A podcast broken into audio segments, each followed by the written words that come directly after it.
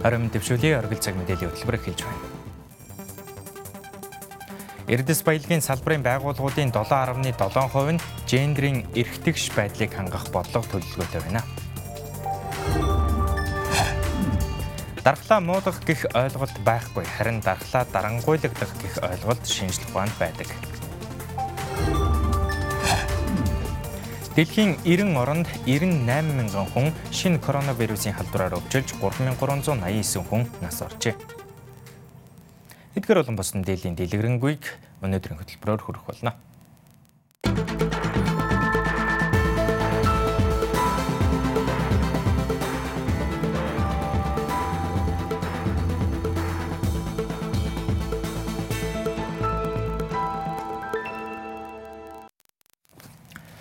Монгол улсын ерөнхий сайдын ивэлдор зохион байгуулагдсан үндэсний өв соёл түүх уламжлалыг илэрхийлсэн шилдэг бүтээл, шилдэг телевиз, радио шалгаруулах уралдааныг саршины баярын өдрүүдэд зарлаад байсан. Тэгвэл тус уралдааны дүн өнөөдөр гарч телевизийн үндэсний шилдэг бүтээл төрөлд Монгол телевизийн өнөө өглөө шууд нэвтрүүлэг шалгарч тэргуун барьцлээ. Монгол үндэсний өв соёл түүх уламжлалыг харуулсан радио телевизийн бүтээлийг нэмэгдүүлэх хүүхэд залуучуудад эх оронч үзэл, үндэсний бахархлыг төлөвшүүлэхэд чиглэсэн нэвтрүүлэг, контентыг дэмжих улмаар өргөн нэвтрүүлгийн үндэсний бүтээлийг хөгжүүлэхэд хөрөөс дэмжлэг үзүүлэх зорилготой үндэсний өв соёл уралдааныг зарласан.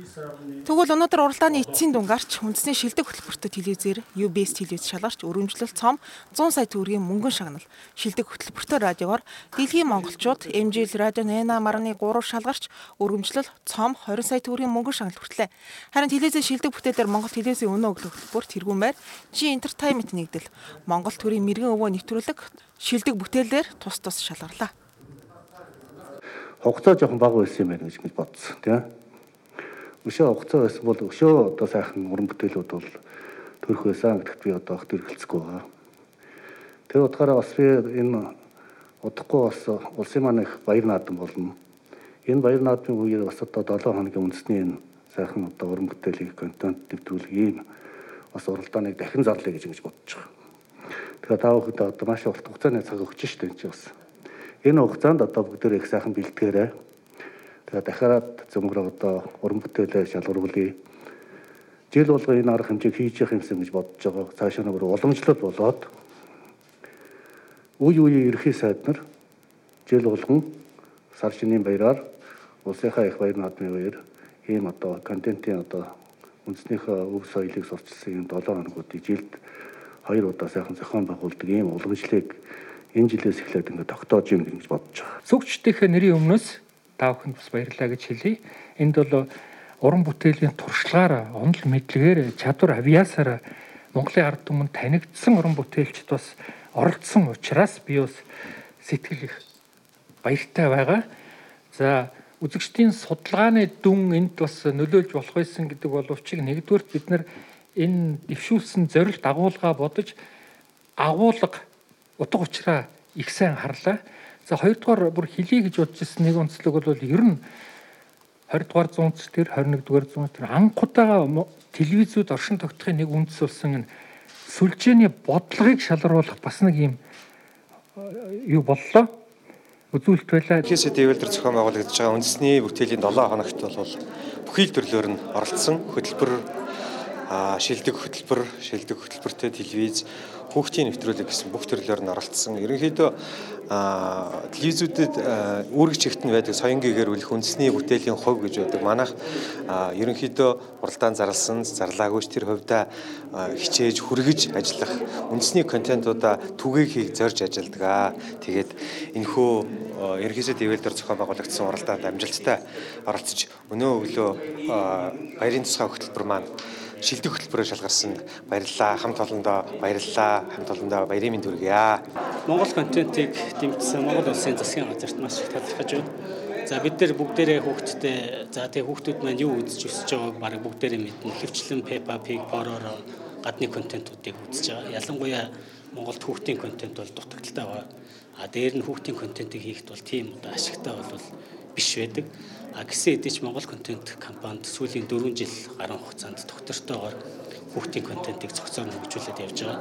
За зөвхөн хүүхдийн нэвтрүүлэг гэхэд бид нар 7 хоногт 2 удаа хийдэг. За тэгээ үндэсний телевизээр сүүлийн одоо 2 жил гаруй хугацаанд нийтдээ 200-аад дугаарыг цацсан байгаа.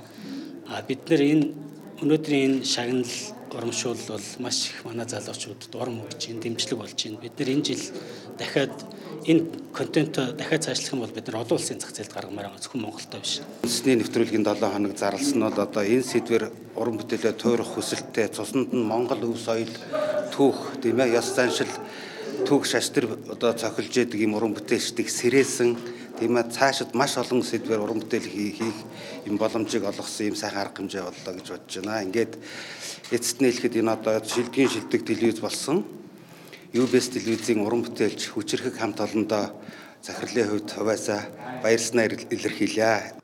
Үндэсний өв соёл уралдаанд радио телевизүүд 80 гаруй уран бүтээлээ 6 чиглэлийн хүрээнд илгээсэн байна.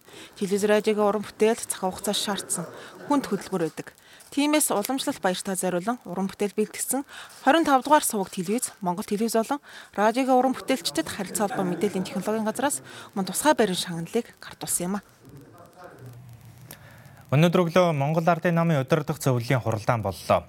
Улсын хурлын сонгуулийн хугацаа хаяан дэрж ээлжид сонгуулийн үйл ажиллагаа хуваарийн дагуу эхэлсэн ч коронавирусын 20 цэрийн дэглэмтэй холбоотойгоор сонгуул хойшлох ээлжид бус чуулган хуралдах асуудал сүүлийн үед анхаарал татах болсон. Тэгвэл ээлжид бус чуулган зарлагдахгүй гэдгийг улсын хурлын гишүүн тогтгосоор хэлсэн юм.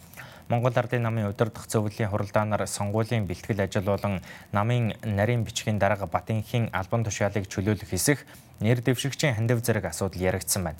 Тодорхойлбол улсын онцгой комиссийн шийдвэрийг эсэргүүцсэн шалтгаанаар Монгол Ардын намын нарийн бичгийн дарга Батынхийг албан тушаалаас нь чөлөөлөх асуудлыг намын баг хурлаар шийдвэрлэн гэжээ. Мөн Монгол Ардын намын дарга хөрөлсөх Монгол Ардын намаас улсын хурлын сонгуул нэр дэвшигч нь хууль бус хандив иргэн аж ахуйн нэгжээс авахгүй гэж албан ёсоор зарласан байна. Мөн сонгуулийн ерөнхий хорооноос баталсан цагны хуваарийн дагуу энэ сарын 25-наас өмнө нам эвсэл ээлжид сонгуулийн жилийн мөрийн хөтөлбөрөө аудитын дээд байгууллагад хөргүүлэх ёстой юм. Гэвч коронавирусын нөхцөл байдалтай холбоотойгоор 20 цэрийн дэглэм тогтоосноор улс төрийн намуудын төлөөллийн төв байгууллага хуралдах хэсэг нь тодорхойгүй байна. А тэгээд аудитын байгууллага нэг сарын хугацаанд хянаад 4 сарын 20-наас 25-наас өмнөх өстой сонгуулийн хороонд намуудын мөрөг хөтөлбөрийг тэгээд 4 сарын 25-наас чинь нөгөө намуудыг бүртгэх ажил эхлэхий сонгуульд. Тэгэхээр нөгөө мөрөн хөтөлбөр нь хуульд нийцэж аудит хэдэн дүгнэлт гарч ирж үгүй юу гэдг нь нэг гол том үзүүлэлт нь болох юм. За одоо одоо ингэж байна. Яг улс төрийн намууд санал тавьж байна бид сонгуулийн байгууллагуудад саналаа хэлсэн одоо 20-оос 24-нд бүх улс төрийн намууд эвслүүд заавал төлөөллийн байгууллага хурлаа хийж мөрийн хөтөлбөрөөр батлах ёстой. Энэ болцоог нь одоо хангах талаас нь анхаарч өгөөч гэж гэж хүсэл тавьж байгаа. Тэгээ бодвол энийг улсын онцгой комисс тэгээд ярилцах гэж бодож байна. Тий. Аа зүгээр би бол ер нь бид хуулийн хүрээндээ ариун цэврийн дэглэмээс сагсан хүрээнд нэг хоёр өдөрт багтаагаад ч юм уу намуудын хурлаа хийчих юм болцоо олгвол сонгуул хойшлохгүй байх цааш цаашдын үйл ажиллагаанд бол их тустай юм байна. Хэрэв комисс зөвшөөрөхгүй бол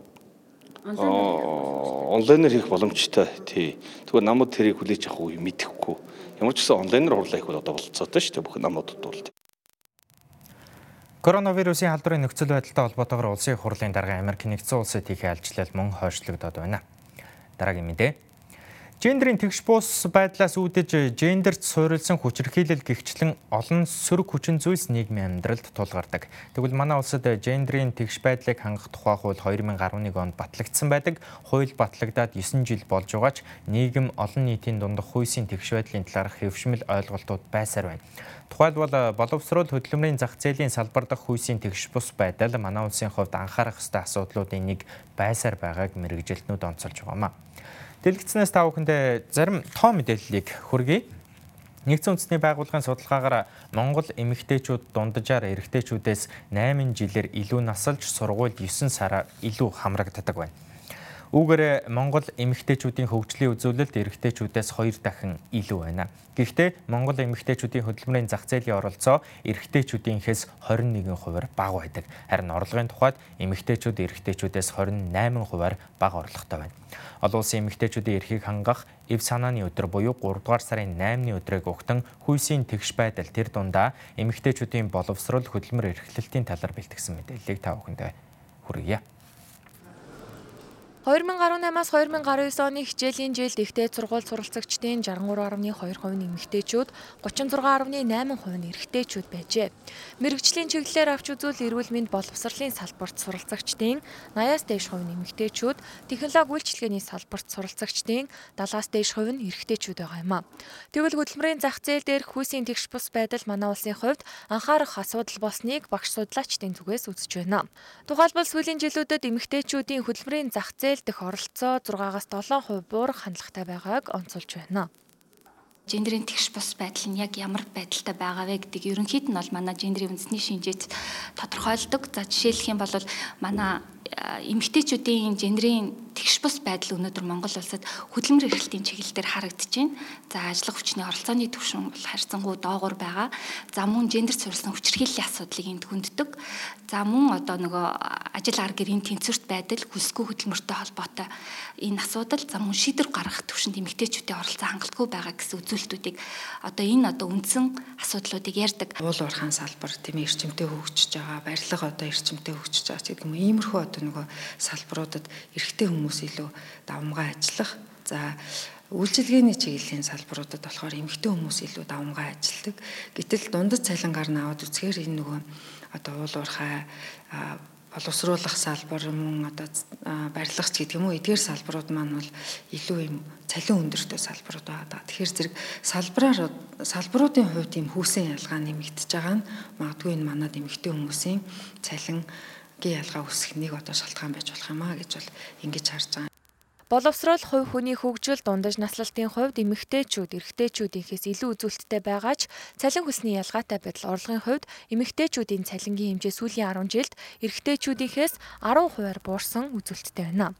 Тухайлбал эрэгтэйчүүдийн олж байгаа 100 төгрөг тутамд эмэгтэйчүүд 80 төгрөгийн орлоготой байна. Статистикийн хорооны жишээ нь мэдээлж байгаа одоо цалингийн стати дундад цалингийн статистикаас эрэгтэй эмэгтэй хүмүүсийн цалингийн ялгаатай байдлыг харах юм бол одоо сүүлийн 10-аад жилийн хугацаанд бол баг 10-аад пунктээр бол одоо ялгаатай байдал нэмэгдсэн ийм дүр зураг бол харагдаж байгаа. Өөрөөр хэлэх юм бол эмэгтэй хүмүүс бол нэг цаг ажиллаад одоо эрэгтэй хүмүүстэй харьцуулахад бол бага цалин авч байна. За дунджаар бол ажилласан цаг тутамд эрэгтэй хүмүүстэй харьцуул эрэгтэй хүмүүсийн одоо олж байгаа 100 төгрөг тутамд эмэгтэй хүн 80 төгрөг олж байна гэсэн ийм тооцоо бол харагдаж байгаа юм. Тэгэхээр харьцангуй одоо доогор цалин авч байна гэсэн үг. А эмэгтэйчүүдийн боловсрол эрүүл мэнд хөдөлмөр эрхлэлт гэдэг энэ одоо салбарын энэ бодлогод бол ерөндөө хоорондоо бол маш их уялдаатай. Жишээлх юм бол боловсролын салбарт авч хэрэгжүүлж байгаа бодлого одоо генерийн мэдрэмжтэй байснаас шалтгаалж эмэгтэйчүүдийн хөдөлмөр эрхлэлтийг дэмжих юм одоо нөхцөл болцоо гардаг. Жишээлх юм бол сургуулийн өмнөх боловсролын хүртээмжийг нэмэгдүүлэх цэцэрлэгийн одоо хүртээмжийг нэмэгдүүлснээр хөдөлмөр эрхлэлтийн түвшин эмэгтэйчүүдийн хувьд бол нэмэгдэх ийм боломжтой. Ажлын туршлага, ур чадвар, боловсролын төвшөндөө аль нэг хүүсийн давмгайлах зүйл байхгүй байгаа ч хөдөлмөрийн зах зээл дэх эмэгтэйчүүдийн оролцоо буурах хандлагатай байгаа юм а. Үүнд нөлөөлж байгаа гол хүчин зүйлийг нөхөн үржихгүй гэдэгт судлаачид нэг байр суурьтай байгаа юм а. Энэ тал дээр хөдөлмөрийн тухай хууль, гендрийн эрхтгш байдлыг хангах тухай хуульд зохицуулах заалтууд орсон ч хуулийн хэрэгжилт тэр бүр хангалттай бос байна. Тэгвэл уул уурхай эрдэс соёлын салбар дахь гендрийн тэгш бус байдлын талаар мэдээлэл хүргэе. Уул уурхай хүнд үлдэр яамнаас энэ жил эрдэс соёлын салбарын гендрийн нөлөөллийн судалгааг хийхэд судалгаанд хамрагдсан байгууллагуудын 19.2% нь гендрийн мэрэгжилтэнтэй ердөө 7.7% нь байгууллагын хэмжээнд гендрийн эрхтгш байдлыг хангах бодлого төлөвлөгөөтэй гэжээ. Харин асуулганд хамрагдсан салбарын ажилтнуудын 12.1% нь байгууллагын хэмжээнд гендрийн эрхтгш байдлыг хангах бодлого бий гэсэн бол 39.4% нь байхгүй, 48.5% нь мэдэхгүй гэж хариулсан байна. Энэ нь аж ахуй нэгжүүд гендрийн эрхтгш байдлын талаарх тайлан гаргах үүрэгтэй гэдгээ мэдэхгүй, мөн салбар хоорондын хамтын ажиллагаа хангалттай төлөвшөөгүйтэй холбоотой гэж үзэж байгаа юм. Мөн эрдэс баялаг геолог олборлох боловсруулах салбарын бодлого төлөвлөлт шийдвэр гаргах төвшний үндэсний орон нутгийн байгууллагын удирдлагын бүрэлдэхүүнд эрэгтэйчүүд давамгайлж байна. Тухайлбал уул уурхай хүнд үйлдвэрийн яамны газар хилцсийн дарга нарын 75%, аж ахуйн нэгжүүдийн төлөөлөл удирдах зөвлөлийн гишүүдийн 71.5% нь эрэгтэйчүүд байгаа юм. Тэгвэл Эрдэс соёлын салбарын эмэгтэй ажилтны дундаж цалин 2015 он хүртэл эрэгтэйчүүдийнхээс 18.1%-аар доогуур байсан бол 2015 оноос хойш эмэгтэйчүүдийнх нэмэгдсэн гэсэн үзүүлэлттэй байна. Уг нь Монгол Улсын үндсэн хууль гендерийн эрхтгч байдлыг хангах тухай хууль салбарын бусад хуулиар эрэгтэй эмэгтэй хүний тэгшэрхийн асуудлыг тусгасан байдаг. Гэвч тухайн байгууллагын бодлогын болгон эрх зүйн баримт бичиг боловсруулахад мэдээлэл дутмаг үнэлгээ заавар мөн хангалтгүй байна. Тиймээс аж ахуйн нэгжийн чадхыг сайжруулах хүний нөөц хуулийн ажилтнууд гендерийн эрхтгч байдлыг хангах тайлан гарах үргийг олох шаардлагатай. Энэ бол гендрийн одоо мэдрэмжтэй тийм соёл орчин бүрдэж байгаа мөн уулуурхаан салбарт гэдгийг үнэлсэн байна лээ. Энээс харахад бол За уулуурхайн зарим компаниуд одоо томоохон оюутлогоо эрдэнэт гэдэг газрууд бол энэ одоо э, соёлын орчин бол сайн бүрдүүлсэн байсан. Тухайлбал бол одоо уурхайчин гэр бүл тэнд амьдрах одоо орчныг бүрдүүлсэн. Дээрээс нь болохоор одоо гендрийн одоо хүүсээр ангилагдсан тийм одоо ариун цэврийн өрөө, усан дор хөрөө, хувцас солих өрөөнүүд бий болгосон ийм дэвшилтэй талууд байгаа. Тэгэхдээ ихэнх компаниуд бол одоо ийм орчин бүрдүүлээг байна. Тэгээд нөгөө талаас бол уул уурхайн салбарт ихэвчлэн эрэгтэйчүүд ажиллаж байгаа. Тэгээд тэр эрэгтэйчүүд бол эмэгтэйчүүдтэй харьцахтаа бол эвгүй сэтгэл төрүүлэх одоо гендрийн ялгуурлан гадуурлт хийх ийм асуудлууд бол бас байна гэсэн ийм дүгнэлт зөвлөмжүүдийг өгсөн. За үйлдвэрчний эвлэлийн тухайд бол бас яг ингэж тэнгэх гэж дулмаг. Би түрүүн хэлсэнтэй манай дээр бол нийтлэхээр ер нь бол нийгмийн хүрээнд ч гэсэн компаниудын төвшөнд ч гэсэн яг хүний эрхийн ойлголт, гендрийн ойлголт өөрөө сул байгаа учраас эргээд нөгөө бодлогын бичиг баримтаа хэрэгжүүлэх, бодлогын бичиг баримтанда энэ асуудлыг тусгахын тулд мөгөдөг байхгүй юу? Тэгэхээр энэ ойлголтыг биднээс одоо байгаа бичиг баримтаа эхлээд уншаад ойлгоод хэрэгжүүлчихье. Тэгжээд л дулмаг гэж ярих нь зүг байхгүй юу? Харин томоохон аж ахуйн нэгжүүдийн хувьд гендрийн мэдрэмж эсэргээрээ сайн үзүүлэлттэй байна гэж тайлбарлалаа гендрийн одоо баримт төвчгч гэдэг юм бодлого ч гэдэг юм уу энэ хэрэгжихгүй байгаа шалтгаан бол ерөөсөн төсөв мөнгөтэй холбоотой. Ерөөсөн гендертэй одоо аж ахуйн нэгжийн удирдлагын төвшөнд байгаа хүмүүс одоо гендрийн асуудлаа ойлгоод энэ хүрээнд одоо тодорхой хэмжээний төсөвлөлт тавиад тэгээд одоо төлөлгөөгөө тэр төсвийн хорон төлөлгөөгөө хийгээ явах юм бол гендрийн асуудал бол биелэгдээл явна. Энэ ер нь бол төсвөлтөөс шалтгаалж байгаа. Аж ахуйн нэгжүүд гендерийн мэдээлэл судалгаа байхгүй ойлголт хандлага харилцаа адилгүй байна. Мөн үүнд зарцуулах төсөв байдгүй. Тиймээс байгууллагын санхүүжилт хуваарлах гол үүрэгтэй ажилтнуудад гендерийн талаар ойлголттой болох байгууллагын алсын хараанд тусах сургалтын ажил дутагдaltaй байгаа юм. Мөн нэгдсэн мэдээлэл үнэлт өнгөлт хийсний дараа хуулийн хэрэгжилт ямар байгааг тодорхойлох нь нэн шаардлагатай гэж мэрэгчлэнүүд үзэж байна. Иргэдийн хувьд дархлааг сайн унтаж амран амин дэм хэрэгэлснээр сайжирдаг гэсэн ойлголт байдаг. Тэгвэл мэрэгжилтнүүд үүнийг өөрөөр тайлбарлаж байна. Тодорхойлбол дархлаа муудах гэх ойлголт шинжлэх ухаанд байдаггүй. Харин дархлаа дарангуйлагдах гэж тайлбарлагддаг байна.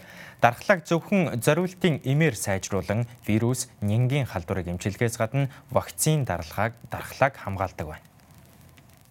Шинжлэх ухаанд хүнийг сэр нуруутны төрөл хэмээн тодорхойлдог. Мөн эволюц хөгжлийн явцад дархлаа бий болж улмаар бидний амьдарч байгаа орчны нянгаас хамгаалж иржээ. Хүний дархлааны эд эсүүд нь маш онцгой чадвартай. Аливаа нянга өөртөө холбон устгах чадвартай юм. Гэхдээ амьдралын явцад буюу 45-аас дээш наснд дархлааны эсүүдийн тоо буурч ингэснээр ахмад насныхан аливаа өвчлөлд өртөх нь амархан болдог байна. Дархлааны эсүүд гэдэг өөрөөр бол хүний биеийг хамгаалдаг энэ эсүүд маань тийм гайхалтай онцгой чадвартай.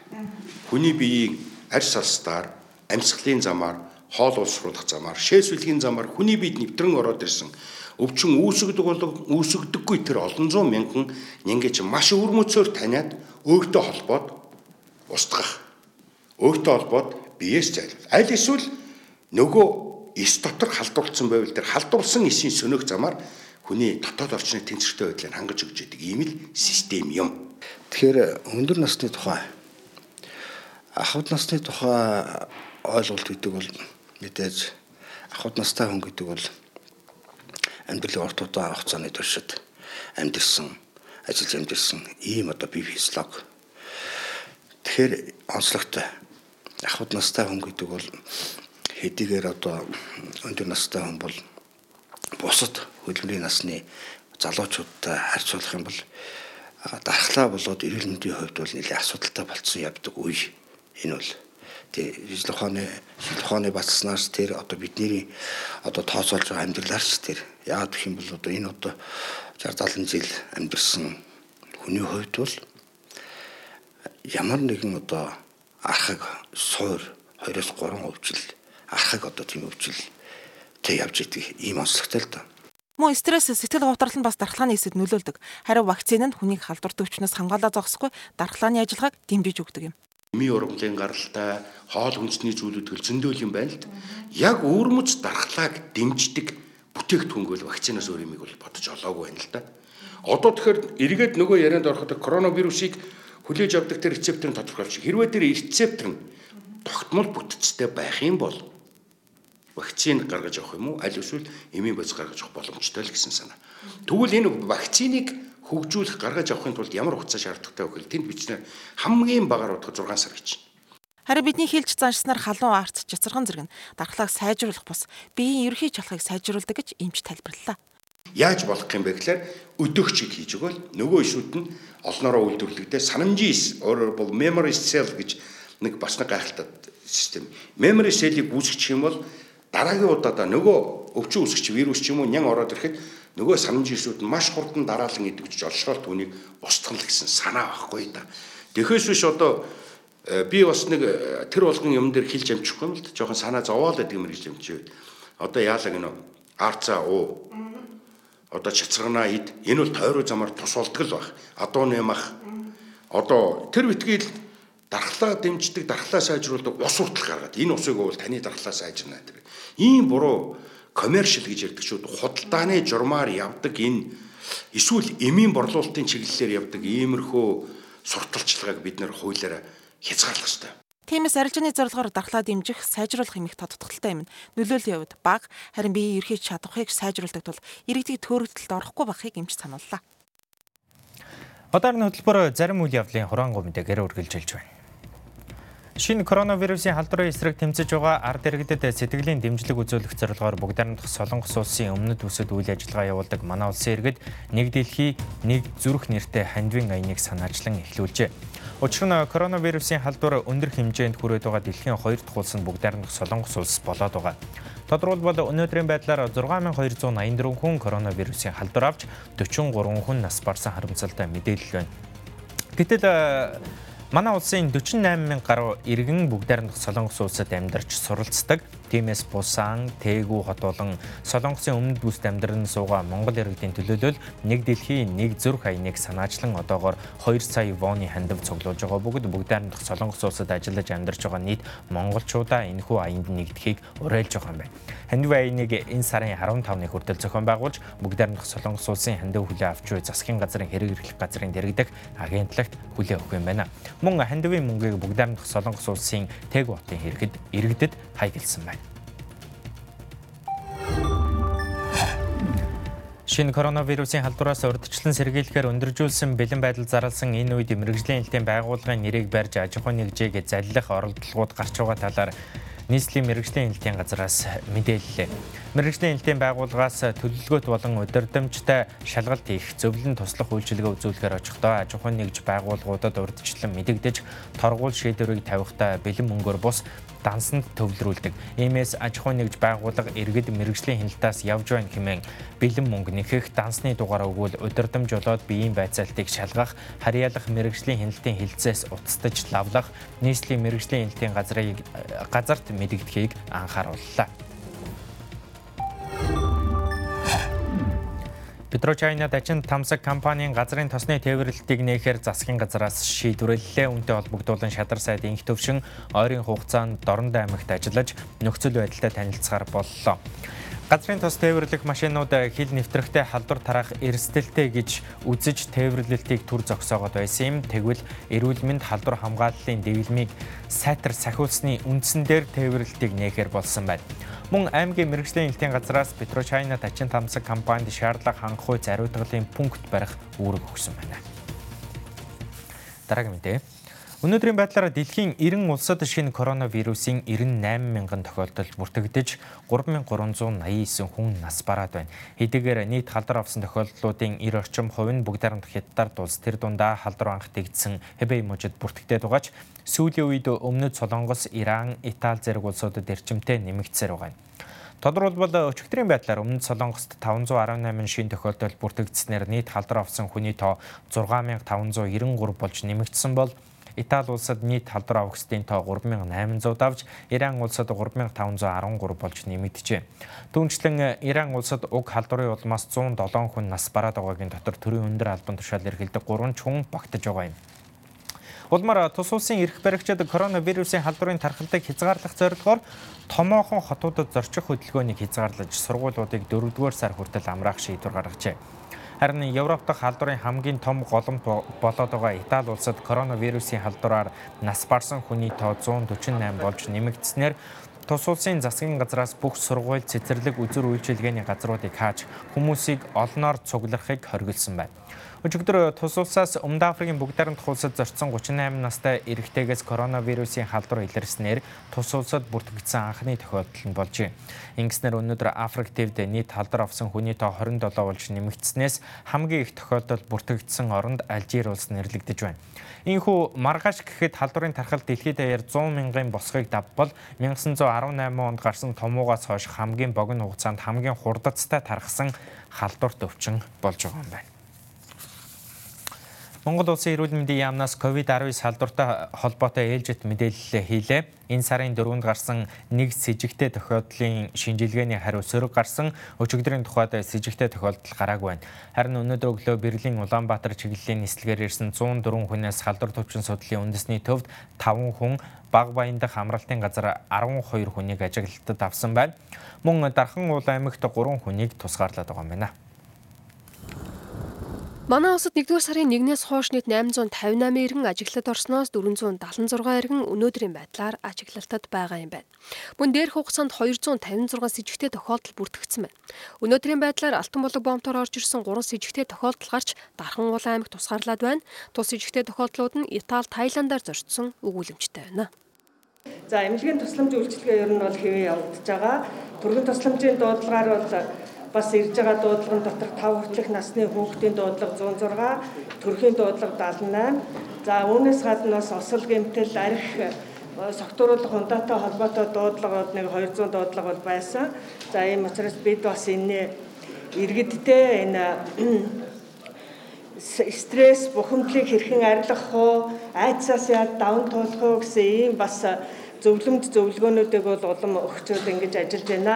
Ялангуяа хэдийгээр манай орнуудын өвчл бүртгэдэггүйж байгаа гэсэн Дэлхийн эрүүл мэндийн байгууллагаас өгч байгаа гол зөвлөмж бол өвчл бүртгэгдсэн тохиолдолд хөнгөн хэлбэрээр өвчлсөн болон хөнгөн хэлбэрээр өвчлсөн хүний хавьтлуудыг бол гэрт нь тусгаарлах а зөвхөн хүнд хэлбэрийн өвчтнүүдийг бол одоо эмнэлэгт хэвтүүлэх ийм одоо зөвлөмжийг бол өгч байгаа. Энэ чиглэлээрээ бид нар бас төлөвлөгөө одоо цооцоогоо гарган одоо бэлтгэж байгаа гэж Тэгвэл манай улс Оросын улманы улсаас 500 онцлогоор хүлээн авсан бөгөөд мөн дэлхийн эрүүл мэндийн байгууллагаас 560 кг жин бүхий хувийн хамгаалах хэрэгслийг хүлээн авсан байна. Түүнчлэн дэлхийн эрүүл мэндийн байгууллагын зөвлөх багийнхан эмч мэрэгчлэтнүүдэд хувийн хамгаалах хэрэгслийг хэрхэн өмсөж тайлах болон хэрвээ Монгол улсад COVID-19 халдвар гарвал хэрхэн аюулгүй байдлаа хангах талаар сургалт орлоо. Ингэснээр Монгол улсын чиглэлээр бэлтгэгдсэн тусгай сургагч багш нартай болж байгааг дэлхийн эрүүл мэндийн байгууллагын зөвлөх багийнхан хэлж байна still around 80% of uh, corona Коронавирусын энэхүү халдварын нэг онцлог шинж нь болохоор э, өвчтний 80% нь э, хөнгөн хэлбэрээр өвчлөдөг учраас эдгээр хүмүүс яаж тусламж үйлчилгээг үзүүлэх боломжтой вэ? Яаж бэлтгэлийг хангах вэ гэдэг талаар эрүүл мэндийн байгууллагын төлөөлөгчтэй бид нэр уулзаж э, зохиох арга хэмжээг авлаа. Treatment and the patient flow of the mild cases. Манай улсын эрүүл мэндийн байгууллагууд урьдчилан сэргийлэх арга хэмжээг сайн авч байгааг дэлхийн эрүүл мэндийн байгууллагын зөвлөх багийнхан хэлж байна. Гисэн хідэж орчныг бүрэн ариутгах халдваргүйжүүлэх боломжгүй учраас хүмүүс өөрсдийн ариун цэврийг сагснаар гарч болох эрсдлээс хамгаалах боломжтой гэдгийг мөн зөвлөлөө. Иймээс ханаач наадахта амаа дарах, гарыг 1 минутаас доошгүй хугацаанд угаах, олон нийтийн газраар зорчихгүй байхыг анхааруулсан байна. Мөн Монгол улсад COVID-19 халдвар бүртгэдэггүй байгаа энэ нөхцөлд бусад орнуудын тандал судалгаа, шинжлэх ухааны дүгнэлт судалгааг ажиглахыг зөвлөсөн байна. Монгол телевиз үзэгчдэнд оргил цаг мэдээллийн хөтөлбөрөө студиэс шууд хүргэлээ. Улс төрийн намын эвслээс ингээд хаалтын гэрээгүй аж ахуйн нэгж байгууллагын захиалгагүй төлбөргүй мэдээ мэдээлэл хүлээн авч үзсэн танд баярлалаа. Хэрв танд хөтөлбөртэй холбоотой санал хүсэлтэй байвал бидэнд дараах хаяг болон утсаар илгээгээрэй. Мөн манай хөтөлбөрийг аудио хэлбэрээр сонсохыг хүсвэл подкаст оргил цагийг сонгорой. Анхаарлаа хандуулсанд баярлалаа. Баяртай үзэгчтэй.